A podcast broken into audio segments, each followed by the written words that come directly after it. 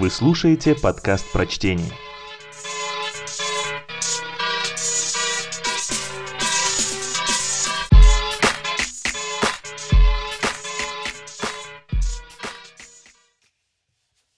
Аркадий Аверченко. Ложь.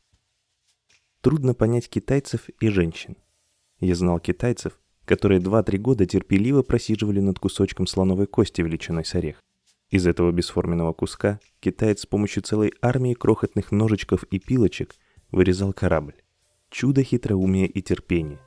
Корабль имел все снасти, паруса, нес на себе соответствующее количество команды, причем каждый из матросов был величиной с маковое зерно, а канаты были так тонки, что даже не отбрасывали тень. И все это было ни к чему. Не говоря уже о том, что на таком судне нельзя было сделать самые незначительные поездки. Сам корабль был настолько хрупок и непрочен, что одно легкое нажатие ладони уничтожало сатанинский труд глупого китайца. Женская ложь часто напоминает мне китайский корабль величиной с орех. Масса терпения, хитрости, и все это совершенно бесцельно, безрезультатно. Все гибнет от простого прикосновения. Чтение пьесы было назначено в 12 часов ночи.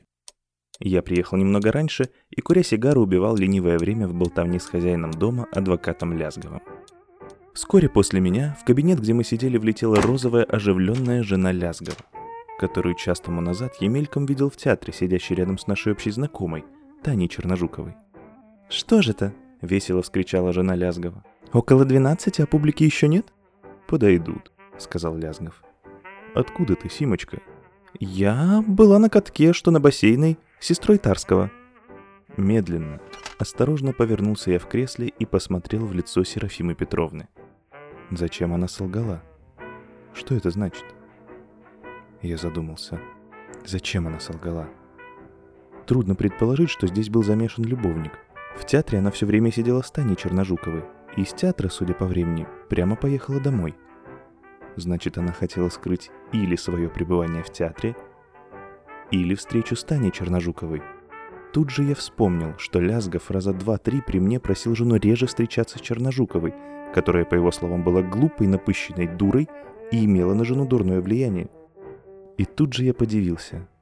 Какая пустяковая, ничтожная причина может иногда заставить женщину солгать. Приехал студент Конякин. Поздоровавшись с нами, он обернулся к жене Лязгова и спросил – ну как сегодняшняя пьеса в театре? Интересно? Серафима Петровна удивленно вскинула плечами. С чего вы взяли, что я знаю об этом? Я же не была в театре. Как же не были? А я заезжал к Черножуковым. Мне сказали, что вы с Татьяной Викторовной уехали в театр. Серафима Петровна опустила голову и, разглаживая юбку на коленях, усмехнулась. «Хм, в таком случае я не виновата, что Таня такая глупая. Когда она уезжала из дому, то могла солгать как-нибудь иначе. Лязга заинтересованный взглянул на жену. Почему она должна была солгать? «Неужели ты не догадываешься?» «Наверное, поехала к своему поэту». Студент Конякин живо обернулся к Серафиме Петровне. «К поэту? К Гагарову?» «Ну этого не может быть, Гагаров на днях уехал в Москву, и я сам его провожал». Серафима Петровна упрямо качнула головой и с видом человека, прыгающего в пропасть, сказала. «А он все-таки здесь!» «Не понимаю», – пожал плечами студент Конякин. Мы с Гагаровым друзья, и если бы он вернулся, первым долгом известил бы меня. Он, кажется, скрывается, постукивая носком ботинка о ковер, сообщила Серафима Петровна. За ним следят. Последняя фраза, очевидно, была сказана просто так, чтобы прекратить скользкий разговор о Гагарове, но студент Конякин забеспокоился. «Следят? Кто следит?» «Эти вот... сыщики». «Позвольте, Серафима Петровна, вы говорите что-то странное. С какой стати сыщиком следить за Гагаровым, когда он не революционер, и политикой никогда не занимался. Серафима Петровна окинула студента враждебным взглядом и, проведя языком по запекшимся губам, раздельно ответила. «Не занимался, а теперь занимается. Впрочем, что мы все Гагаров да Гагаров, хотите, господа, чаю?» Пришел еще один гость, газетный рецензент Блюхин. «Мороз!» — заявил он. «А, хорошо. Холодно до гадости. Я сейчас часа два на коньках катался. Прекрасный до бассейный каток. «А жена тоже сейчас только оттуда», — прихлебывая чай из стакана, сообщил Лязгов. «Встретились?» «Что вы говорите?» — изумился Блюхин. «А я все время катался и вас, Серафима Петровна, не видел?» Серафима Петровна улыбнулась. Однако я там была. С Марией Александровной Шимшуриной. Удивительно. Ни вас, ни ее я не видел. Это тем более странно, что каток-то ведь крошечный, все как на ладони.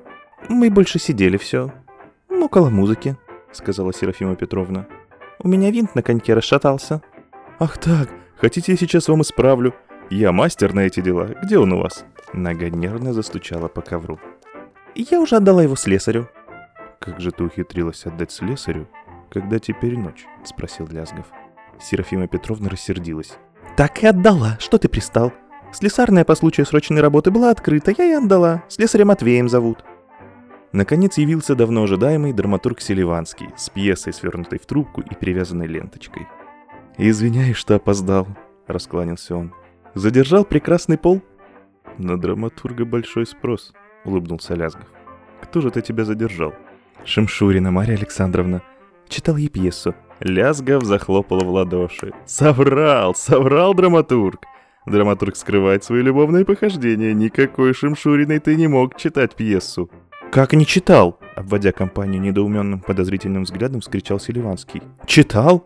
Именно ей читал?» Засмеялся Лязгов. «Скажи ему, Симочка, что он попался с поличным, ведь Шимшурина была с тобой на катке?» «Да, она со мной была», — кивнула головой Серафима Петровна, осматривая всех нас холодным взглядом. «Когда? Я с половины девятого до двенадцати сидел у нее и читал свою комету. Вы что-нибудь спутали?» Пожала плечами Серафима Петровна. «Что? Что я мог спутать? Часы я мог спутать? Шимшурину мог спутать с кем-нибудь или свою пьесу с отрывным календарем? Как так спутать? Хотите чаю?» предложила Серафима Петровна. «Да нет, разберемся. Когда Шимшурина была с вами на катке?» «Часов десять, одиннадцать». Драматург сплеснул руками. «Так поздравляю вас, в это самое время я читал ей дома пьесу».